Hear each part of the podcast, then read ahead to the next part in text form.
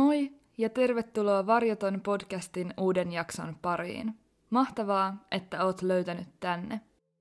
Varjoton on podcast, joka käsittelee erilaisia mysteerejä, mukaan lukien salaliittoteoriat, yliluonnolliset ilmiöt sekä selvittämättömät rikostapaukset. Tavoitteena on ottaa mahdollisuuksien mukaan kaikki oudot, erikoiset ja jopa mahdottomaltakin tuntuvat näkökulmat huomioon nimenmukaisesti jättämättä mitään puolta varjoon. Tämän kerran jaksossa tutustumme suomalaiseen katoamistapaukseen. Omasta mielestäni katoamistapaukset ovat aina kaikessa karmivuudessaan erittäin mielenkiintoisia. Tuntuu hullulta, kuinka ihminen voi vain kadota jäljettömiin, jättäen kohtalonsa mysteeriksi, mahdollisesti ainiaksi. Omaisille läheisen katoaminen on luultavasti se pahin skenaario, kun tietoa tai varmuutta mistään ei ole. Tämän päivän jaksossa kuulemme Niku Patrosen tarinan.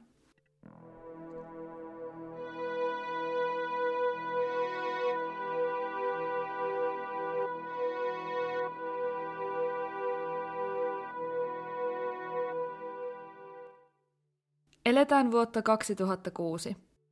Paimiolainen Niku Patronen on aloittamassa kesälomaa ammattikoulunsa viimeisen vuoden päättyessä. Ammattikoulusta valmistumisen jälkeen koko kesä ei Nikun osalta kuitenkaan menisi lomaillessa. Häntä odottivat kesätyöt sekä myöhemmin koittava armeijan lähtö. Perjantaina 16. kesäkuuta Niku Patronen tekee nopean päätöksen liittyä ystäväporukkansa mukaan Ruotsin risteilylle vielä saman päivän iltana. Yksi ryhmän jäsenistä oli äkki arvaamatta, ymmärrykseni mukaan huonon rahatilanteen vuoksi, peruuttanut omat lähtösuunnitelmansa, ja täten yksi paikka hytissä on täyttämättä. Niku tarttuu tilaisuuteen ja alkaa valmistella lähtöä. Ja koska Niku menee ystävänsä tilalle risteilylle, hänen nimensä ei koskaan päädy laivan matkustajaluetteloon. Tämä voi kuulostaa osittain radikaalilta tai hälyttävältä, mutta on itse asiassa melko yleistä. Laivan matkustajaluettelot eivät ole kivään hakattuja, vaan yllättäviä muutoksia ja niistä seuraavia poikkeamia matkustajaluettelon ja todellisuuden välillä esiintyy lähes jokaisella risteilyllä. Niku pakkaa tavaroitaan reppuun iloisena muuttuneista viikonloppusuunnitelmistaan. Hän tekee päivityksen tulevasta reissustaan vielä ajalle tyypilliseen sosiaalisen median palveluun IRK-galleriaan, jonne hän kirjoittaa Lähden laivalle, tulen lauantaina, ehkä vähän krapulassa tai arkussa. Tulevat tapahtumat tuntien melko kuumottava lausunto, ainakin omasta mielestäni. Palaan tähän kuitenkin vielä myöhemmin tämän jakson aikana. Lähtiessään Niku halaa äitiään, joka sanoo pojalleen, elä hävitä ittees. Tämä jo tuon edellä mainitsemani lisäksi toinen, niin kamalalla tavalla ironiseksi osoittautunut kommentti jää elämään lehtien sivuille Nikun nimen alle, sillä juuri näin tapahtuu. Niku ei koskaan palaa risteilyltä kotiin, vaan katoaa tulevan yön aikana jäljettömiin.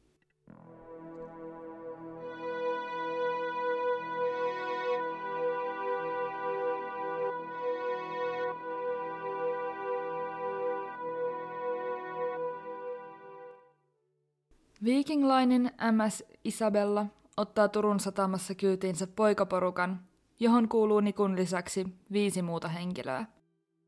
Juhannuksen alla laivalle lähtiöiden keskuudessa vallitsee kesäinen ja odottava tunnelma.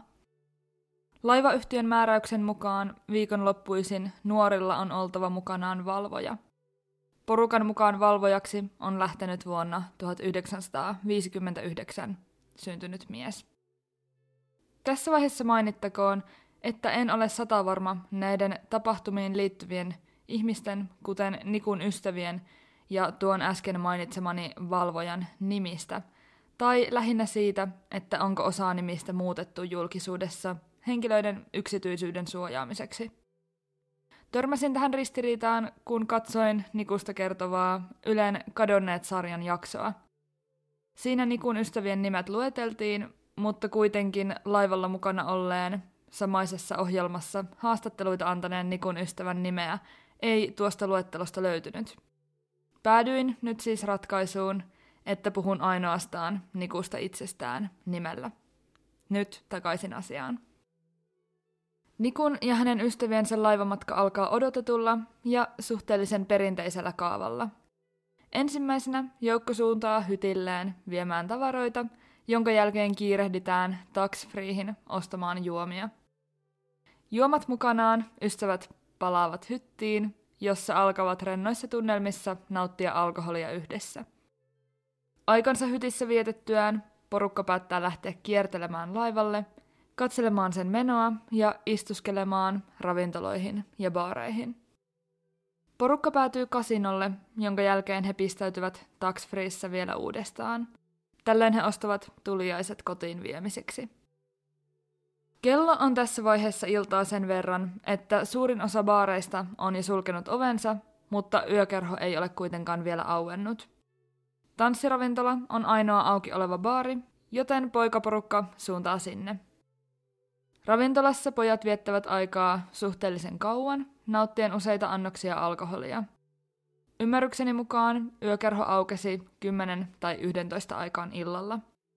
Näihin aikoihin Niku ystävineen poistuu tanssiravintolasta ja suuntaa kohti yökerhoa, joka oli aluksi hyvin tyhjillään.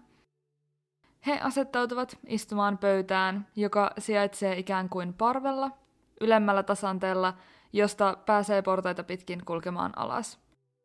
Ainakin lähes kaikilla laivoilla, missä itse olen käynyt, tällainen parvi jostakin ravintolasta tai baarista löytyy, joten uskon, että tiedätte mitä tarkoitan. Aikansa pöydässä istuttuaan Niku huomaa yökerhon alemmalla tasantella kaksi aasialaistaustaista naista. Niku päättää liittyä naisten seuraan ja siirtyykin istumaan heidän pöytäänsä. Koko muu seurue jää ylemmälle tasanteelle omaan porukkaansa. Niku ja naiset viettävät yhdessä aikaa pitkään, pöydässä istuskellen ja tanssilattialla porukassa tanssien. On epäselvää, millä tavoin Niku on naisten kanssa kommunikoinut, sillä naiset eivät osanneet suomea, kun taas Niku itse ei juurikaan osannut suomen lisäksi muita kieliä.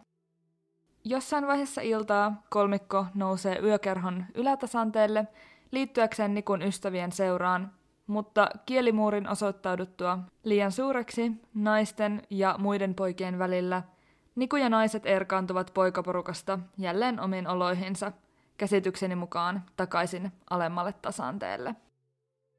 Noin kello 2.30 Niku poistuu naisten kanssa yökerhosta. Yksi Nikun ystävistä tavoittaa pojan seisoskelemassa itsekseen yökerhon ulkopuolella. Niku kertoo ystävälleen odottavansa naisten huoneessa olevia naisia, joilta hän tulisi saamaan sähköpostiosoitteet yhteydenpitoa varten. Nikun omien sanojen mukaan hän palaisi tämän jälkeen vielä takaisin ystäviensä seuraan, yökerhoon tai vaihtoehtoisesti hyttiin. Siitä, missä Niku tapaisi ystävänsä, oli hieman ristiriitaista informaatiota eri lähteiden välillä. Lisäksi itselleni jäi epäselväksi, oliko suunnitelmissa, että myös naiset jäisivät Nikun seuraan ja jatkaisivat iltaa poikien kanssa, vai olisiko kyseinen hetki se, jolloin Nikun ja naisten tiet eroaisivat. Jälleen kerran itseäni hämmästyttää tuo kommunikointi Nikun ja naisten välillä. Jos yhteistä kieltä ei ole, mikä ainakin olemassa olevien tietojen perusteella on totta, mitä tekisi toisen sähköpostiosoitteella? Tai miten Niku voisi olla päässyt sopimukseen sähköpostiosoitteiden vaihtamisesta naisten kanssa, jos kommunikointiin ei ole olemassa yhteistä kieltä? Voisi olettaa, että monia väärinkäsityksiä Nikun ja naisten välille olisi muodostunut keskustelujen lomassa, mitkä puolestaan voisivat johtaa mahdollisesti kohtalokkaisiin tapahtumiin illan mittaan. Mutta palaan myös tähän spekulaation vielä myöhemmin tässä jaksossa.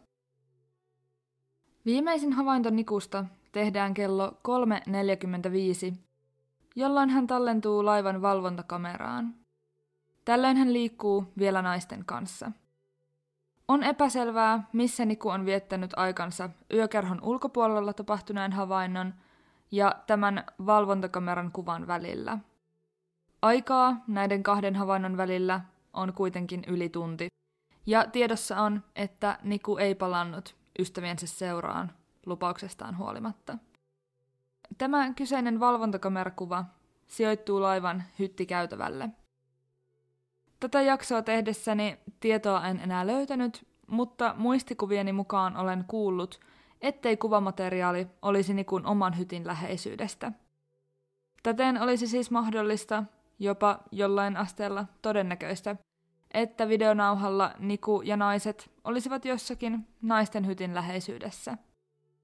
Naisten hytin sijainti ei ymmärrykseni mukaan ole tiedossa. Toki mahdollista on myös, että kolmikko voi videolle tallentuessaan olla oikeastaan missä tahansa laivan hyttikäytävällä. Näistä on mahdotonta varmaksi sanoa.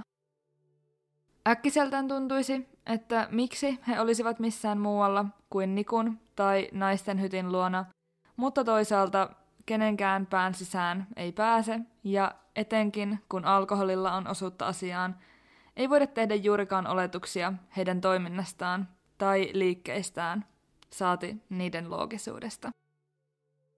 Aamulla Nikun kavereiden heräillessä ja huomatessa, ettei Niku ole palannut hyttiin, huoli ei nouse vielä suureksi. Heidän ensimmäinen oletuksensa on, että Niku on jäänyt naisten seuraan ja viettänyt yönsä heidän hytissään. Kuitenkin ajan kuluessa ja laivan lähestyessä Turkua, ystävien huoli alkaa kasvaa. Lopulta he päättävät kääntyä laivan henkilökunnan puoleen ja Nikun nimeä kuulutetaan laivalla. Mitään reaktiota kuulutuksiin ei ilmene.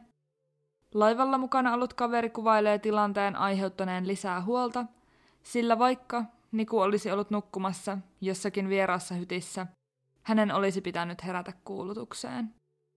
Noin tuntia ennen laivan saapumista satamaan, porukan yksi jäsen pääsee katsomaan laivan valvontakameroiden nauhoja siinä toivossa, että Niku esiintyisi niillä paljastaen sijaintinsa laivalla. Käsitykseni mukaan ystävä katsoo valvontakameratallenteita Tukholmassa pois nousseista matkustajista, pyrkien täten selvittämään, olisiko Niku mahdollisesti jäänyt laivasta jo Tukholmassa. Mitään ei kuitenkaan löydy. Lopulta Nikun ystävät joutuvat poistumaan laivasta ilman Nikua. Voi vain kuvitella, kuinka kamala tilanne on ollut. Ystävien huoli on varmasti ollut tässä vaiheessa jo hyvin suuri.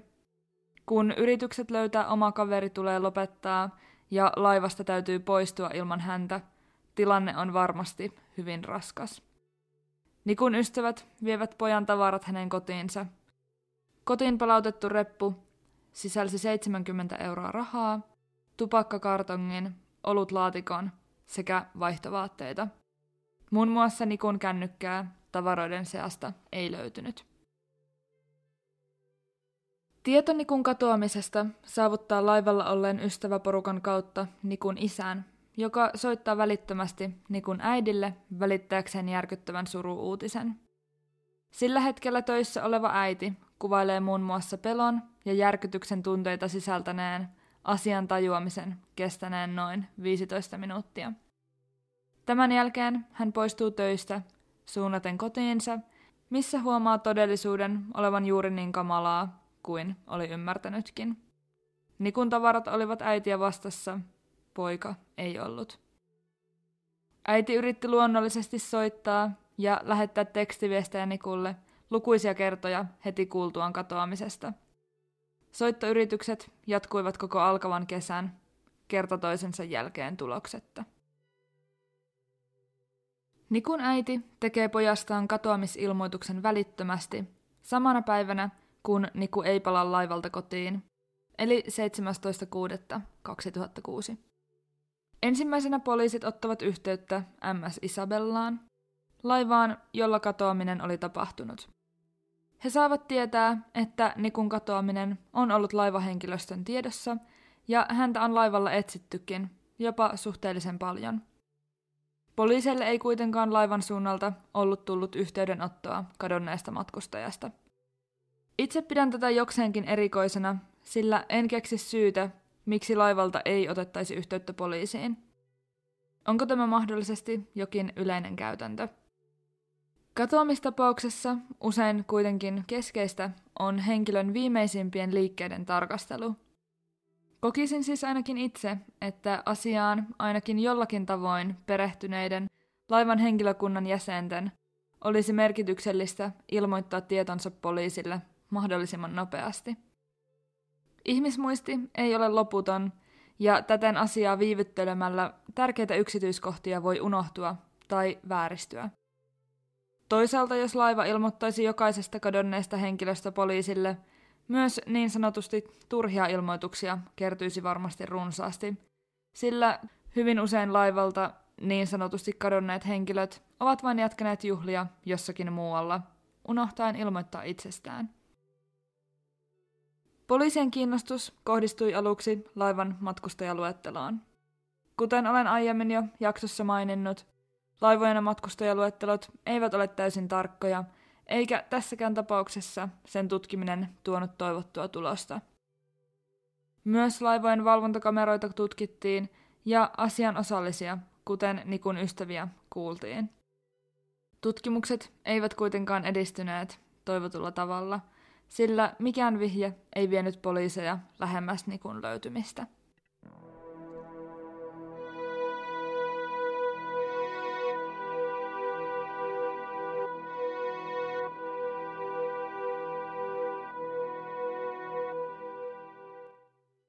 Katoamistapauksissa yleisesti on olemassa muutamia erilaisia mahdollisia teorioita, jotka ovat aina tapauksesta riippuen enemmän tai vähemmän todennäköisiä – Käyn seuraavaksi läpi teoriavaihtoehtoja suhteuttaen niitä Nikun tapaukseen, samalla arvioiden erilaisten vaihtoehtojen todennäköisyyttä julkisen tiedon sekä omien huomioideni valossa.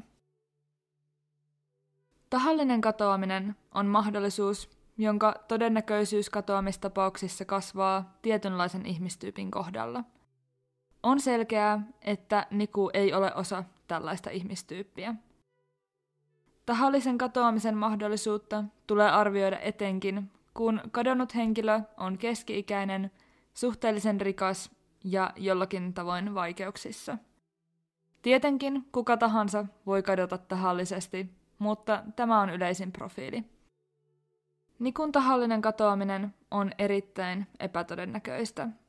Hän oli nuori poika, jonka rahatilanne ei ollut niin hyvä, että hän olisi voinut aloittaa niin sanotusti uuden elämän jossakin toisaalla. Lisäksi hänen elämäntilanteensa oli kaikin puolin suhteellisen hyvä.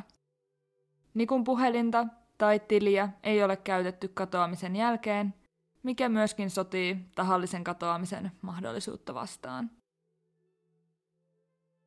Onnettomuuden mahdollisuutta arvioidaan katoamistapauksissa järjestelmällisesti – näin tehtiin myös Nikun tapauksessa.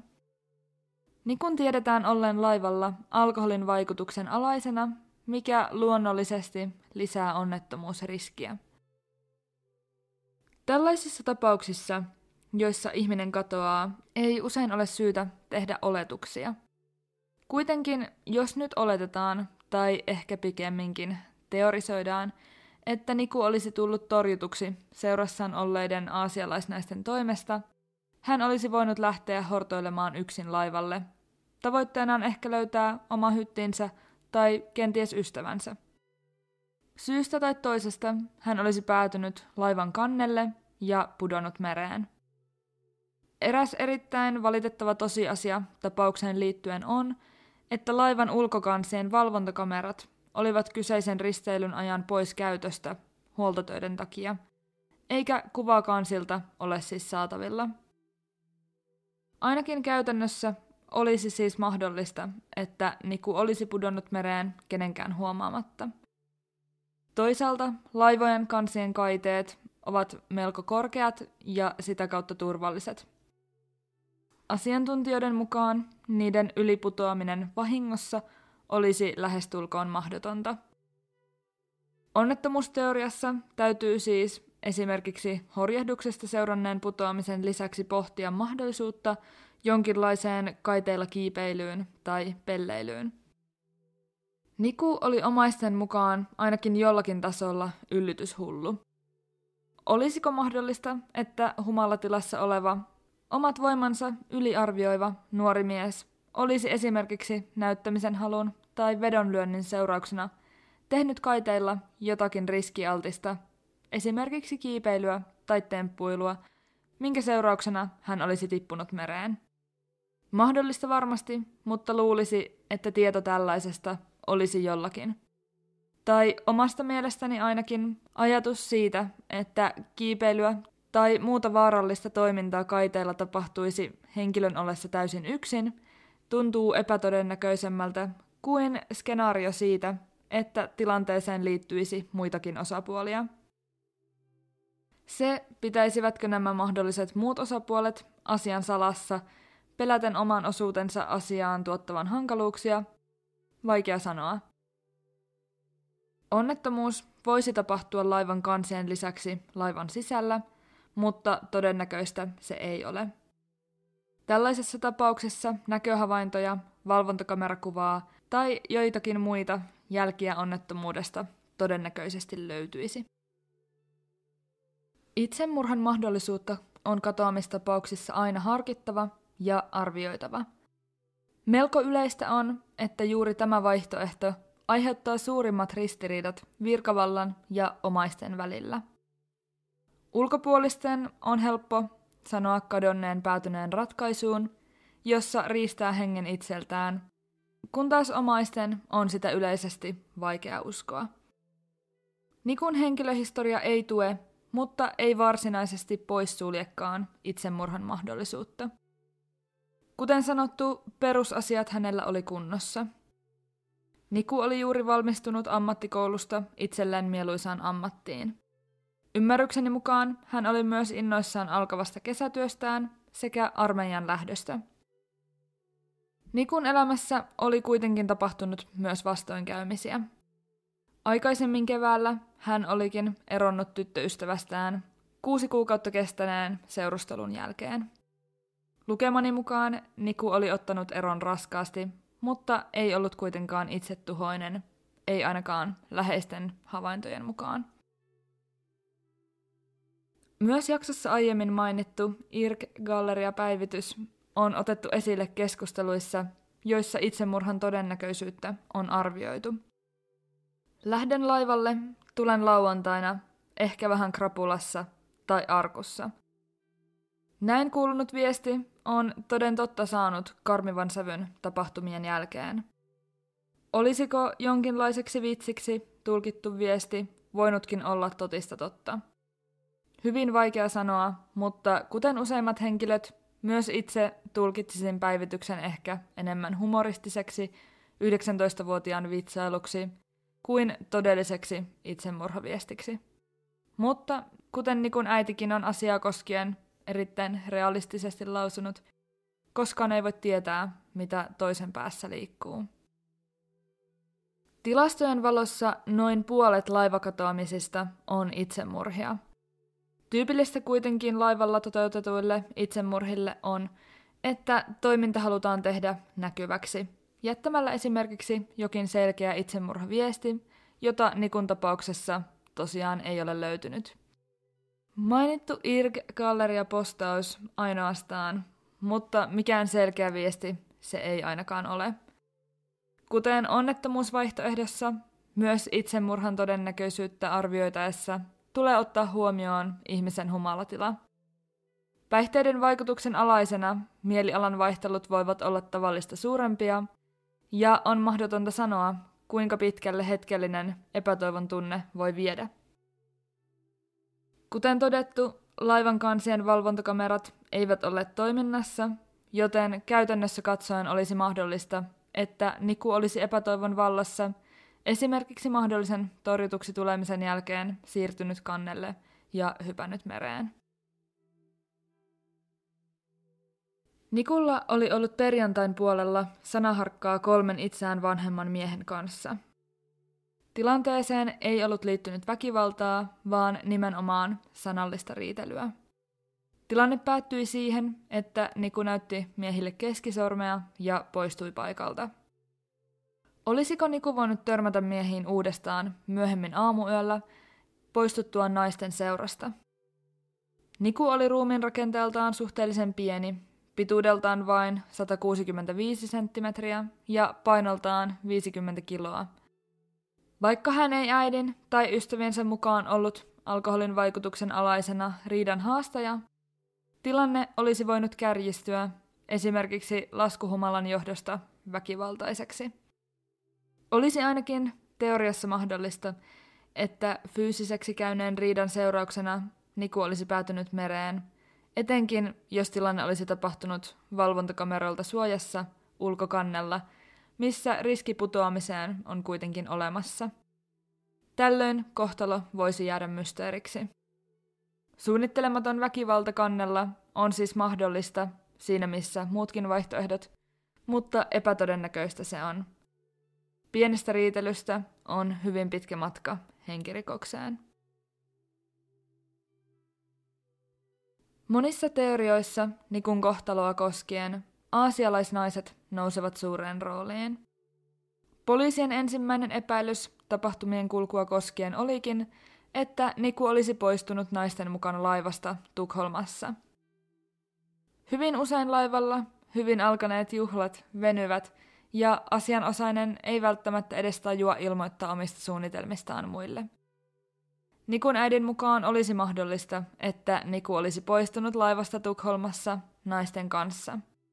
Hän kuitenkin painottaa, että poika olisi täysin varmasti ilmoittanut menemisistään viimeistään seuraavana päivänä. Yksi teoria katoamiseen liittyen onkin, että Niku olisi kuin olisikin poistunut laivasta naisten seurassa Ruotsin puolella, ja siellä hän olisi joutunut jonkinlaisiin vaikeuksiin. Poliisi pitää tätä vaihtoehtoa kuitenkin ymmärrykseni mukaan epätodennäköisenä. Itselleni ei selvinnyt miksi näin on. Uskon, että poliisilla on jokin syy, mitä ei ole julkisuuteen annettu, mikä sitten saa heidät uskomaan näin. Epäilyksiä naisia kohtaan selittää osittain varmasti salaperäisyys heidän ympärillään, osittain se, että he olivat Nikun seurassa silloin, kun viimeinen varma havainto hänestä on tehty. Tällä viittaan siihen valvontakamerakuvaan, joka naisista ja Nikusta on otettu laivan hyttikäytävällä. Kyseinen kuva julkaistiin Nikun katoamisen tutkinnan lomassa naisten tavoittamisen toivossa – Huolimatta siitä, että kuva julkaistiin sekä Suomessa että Ruotsissa, naisia ei koskaan tavoitettu. Julkaistussa kuvassa naisten naamat oli kylläkin peitetty, mikä on varmasti osaltaan vaikuttanut tunnistettavuuteen. Kuitenkin luulisi, että vähintäänkin naiset itse tunnistaisivat kuvasta itsensä, mikäli sen näkisivät, huolimatta sensuroinnista kasvojen alueella. Koska naisia ei ole löydetty, herää kysymys, liittyvätkö he todella jollakin tapaa Nikun katoamiseen. Jos naisten toiminta ei kestäisi päivänvaloa ja siihen liittyisi esimerkiksi huumeet tai ihmiskauppa, teoria siitä, että Niku olisi joutunut ongelmiin Tukholmassa, saisi lisää uskottavuutta. Periaatteessa Nikun olisi mahdollista poistua laivasta naisten kanssa – ilman, että hän tallentuisi kameroihin, sillä vain kävellen laivasta poistuvat ihmiset kuvattiin. Niitä, jotka poistuivat autokannen kautta, ei kuvattu. Selvennettäköön siis sen verran, että kameroihin ei ole tallentunut kenenkään tämän kolmikon jäsenen poistuminen laivasta. Ei Suomessa eikä Ruotsissa. Mahdollisesti Tukholmaan päästyään Niku olisi esimerkiksi saattanut nähdä jotakin, mitä hänen ei olisi pitänyt nähdä, joutuen tästä hankaluuksiin. Myös ihmiskaupan uhriksi joutumisen mahdollisuutta on spekuloitu. Niku olisi saattanut kokea vapauden riiston laivalla, minkä jälkeen hänet olisi salakuljetettu laivalta pois. Tämän jälkeen Niku olisi valjastettu ihmiskauppabisnekseen. Jos tähän teoriaan on uskominen, on mielestäni selvää, että naisilla on täytynyt olla joku avustaja laivalla. Tai pikemminkin ehkä, että naiset itse ovat olleet jonkin laivalla matkustaneen henkilön avustajia ja toimineet esimerkiksi niin sanottuina houkutuslintuina. Ehkä he huumasivat Nikun tai jollakin muulla tavoin saivat hänet vietyä todellisen pomonsa luo, minkä jälkeen Nikun kohtalo on ollut jonkun pimentoon jääneen henkilön käsissä. Villiteoria, joka ainakin itselläni aiheuttaa melko ristiriitaisia tunteita, mutta joskus totuus on tarua ihmeellisempää. Itse pohdin kielimuuria Nikun ja naisten välillä. Olisiko joitakin kohtalokkaita väärinkäsityksiä mahdollisesti tullut illan aikana yhteisen kielen puutteesta johtuen? Jos naisiin liittyy jotakin rikollista toimintaa, kuten huumeita tai prostituutiota, Niku ei olisi tätä välttämättä ymmärtänyt huonosta keskusteluyhteydestä johtuen. Hän ei ollut kiinnostunut huumeista, joten jos naisilla oli tarkoitus kaupata niitä, epäonnistuminen tässä voisi käydä Nikun kohtaloksi. Sama pätee seksin myymiseen. Toisaalta mietin sitäkin, että 19-vuotias poika ei ole ainakaan tyyppiarvo maksullisen seksin vakioostajasta. Olisivatko naiset viettäneet koko iltansa Nikun seurassa ilman varmuutta siitä, että minkäänlaisia kauppoja syntyy? Toki voisi olla mahdollista, että Niku näytti naisille vihreää valoa tietämättään, että joutuisi maksamaan. Mutta sen tai minkään muunkaan ratkaisevan yksityiskohdan todenperäisyyttä on mahdotonta varmistaa ilman jotakin raskauttavaa todistetta. Naisiin liittyen mielestäni olisi keskeistä selvittää, miksi he matkustivat Suomesta Ruotsiin sekä milloin ja miten he olivat tulleet Suomeen. Ovatko he käyttäneet edellisiä laivoja tai lentokoneita matkantekoon tai mahdollisesti yöpyneet jossakin hotellissa? Ovatko he ruotsalaisia tai asuvatko he Ruotsissa sekä mitä kieltä he puhuvat keskenään? Jos naiset olivat ruotsalaisia, Onko oikeasti olemassa todellista varmuutta siitä, ettei heidän nimiään löytynyt laivan matkustajaluettelosta? Onko jokainen matkustaja yksitellen todella käyty läpi, vai onko listasta etsitty ainoastaan aasialaisia nimiä? Onko laivalla mahdollisesti käytetty maksukortteja, joiden haltijalla olisi aasialainen nimi, olettaen siis, että naisilla ei ole ruotsalaiset nimet? Autokannen kautta poistuneita ihmisiä tulisi haastatella ja tiedustella heiltä, näkivätkö he kuvaukseen sopivia naisia poistumassa autokannen kautta laivasta. Risteilyllä samassa tilassa on hyvin paljon ihmisiä. Suuren joukkoon mahtuu aina myös epämääräisiä henkilöitä, ja lähestulkoon kaikilla risteilyillä, etenkin viikonloppuisin, mukana on poikkeuksetta joku tai joitakin kyseenalaisia yksilöitä.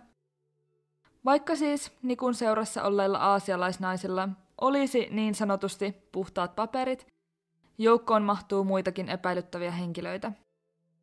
Nikun tapauksessa valitettavaa on se, ettei ketään muuta naisten lisäksi olla pystytty esittämään mahdolliseksi ratkaisun avaimeksi. Mainittakoon vielä teoria, joka on poliisien näkemyksen mukaan epätodennäköinen, mutta omasta mielestäni erittäin kiinnostava. Vuonna 1998 lähti liikkeelle sarja samantyylisiä katoamisia, jotka tapahtuivat kaikki Itämeren lautoilla. Tyypillistä kaikille tapauksille oli, että kadonneet liikkuivat yksin laivalla, muun muassa baareissa kierrellen, kadoten aamuun mennessä jäljettömiin. Vuoden 1998 jälkeen ilmiö toistui vuosina 2003 ja 2007. Voisiko Nikun katoaminen vuonna 2006 olla osa suurempaa kokonaisuutta? Voisivatko nämä katoamiset sarjoittua? Poliisien mukaan eivät voi, sillä sarjoittumiseen ei riitä, että katoamiset tapahtuvat laivoilla – Poliisien mukaan jokainen näistä onkin yksilöllinen tilanne. Kuitenkaan vertailua katoamisten välillä ei ole todellisuudessa tehty. Täytyy mainita, että näiden Ylen kadonneen sarjat jaksossa mainittujen vuosilukujen lisäksi löysin itse lukuisia muita katoamistapauksia, jotka ajoittuvat suunnilleen samaan ajankohtaan Itämeren risteilyaluksille. Oletan, että nämä kyseiset sarjassa mainitut tapaukset ovat valikoituneet sarjoittumisteoriaan osallisiksi juurikin niiden samantyylisten yksityiskohtien takia. Mutta nämä eivät siis ole ainoita katoamistapauksia, joita laivoilla on tapahtunut. Itselleni koko tästä sarjoittumisteoriasta lopulta nousikin tunne, että asiaa ei ole tutkittu sen vaatimalla tarkkuudella. Miten voidaan varmaksi sanoa, ettei katoamisten välillä ole yhteyttä, mikäli sen mahdollisuutta ei ole edes tutkittu?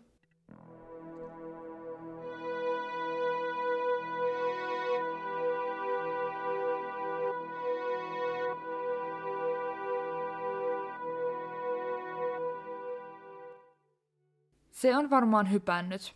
Ei sitä koskaan löydetä. Kalat sen syö. Nämä olivat sanat, jotka asiaa tutkiva poliisi oli lausunut poikansa katoamisesta järkyttyneelle ja surun murtamalle äidille. Äidin mukaan tutkinta oli kaiken kaikkiaan vajavaista, eikä poliisien paneutuminen asiaan ollut riittävän perusteellista ja vakavaa. Poliisien työ ei ole toimia terapeuttina, mutta itse kokisin tärkeäksi ja asianmukaiseksi, että jonkinlaista empatiaa omaisia kohtaan annettaisiin myös poliisien toimesta. Äidin mukaan poliisit eivät tehneet mitään. Katoamisen mysteeri ratkaistiin toteamalla, että se on hypännyt ja moikka, kuten Nikun äiti asian ilmaisi. Toki tulee tässäkin asiassa muistaa, että omaisten kokemus eroaa varmasti poliisien ja sivullisten näkemyksestä asiaa kohtaan, sillä tunteet vaikuttavat suhtautumiseen niin vahvasti. Kuitenkin, ymmärrän ainakin itse hyvin äidin turhautumisen ja tuskan poliisien käytöksestä, sillä myös omasta mielestäni se on ollut asiatonta. Inhimillisyys, ihmisyys ja empatia ovat asioita, joita ei tulisi unohtaa tällaisissa tilanteissa, vaikka tapahtumien kulku vaikuttaisi omasta mielestä kuinka selvältä tahansa. Varmuutta siitä ei kuitenkaan kenelläkään vielä tänäkään päivänä ole. Ja vaikka olisikin, niin silti. Nikun äiti uskoo, että aasialaisnaisilla on osuutta hänen poikansa katoamiseen. Heidät tulisikin tavoittaa jutun ratkaisemiseksi. Nikulle pidettiin katoamisen jälkeen ikään kuin muistotilaisuus, jossa hänen läheisillään oli mahdollisuus muistella poikaa ja jakaa tunteitaan.